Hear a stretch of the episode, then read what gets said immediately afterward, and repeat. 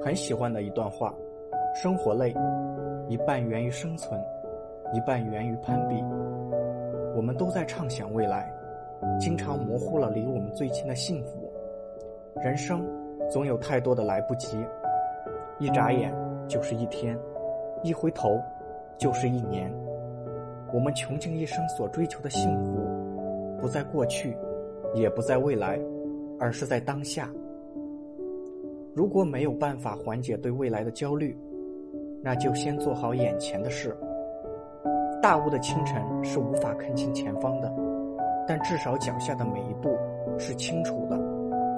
总会有大雾散开的时候，在那之前，你不能圈在原地一步都不走。步子小，没有关系，只要往前走。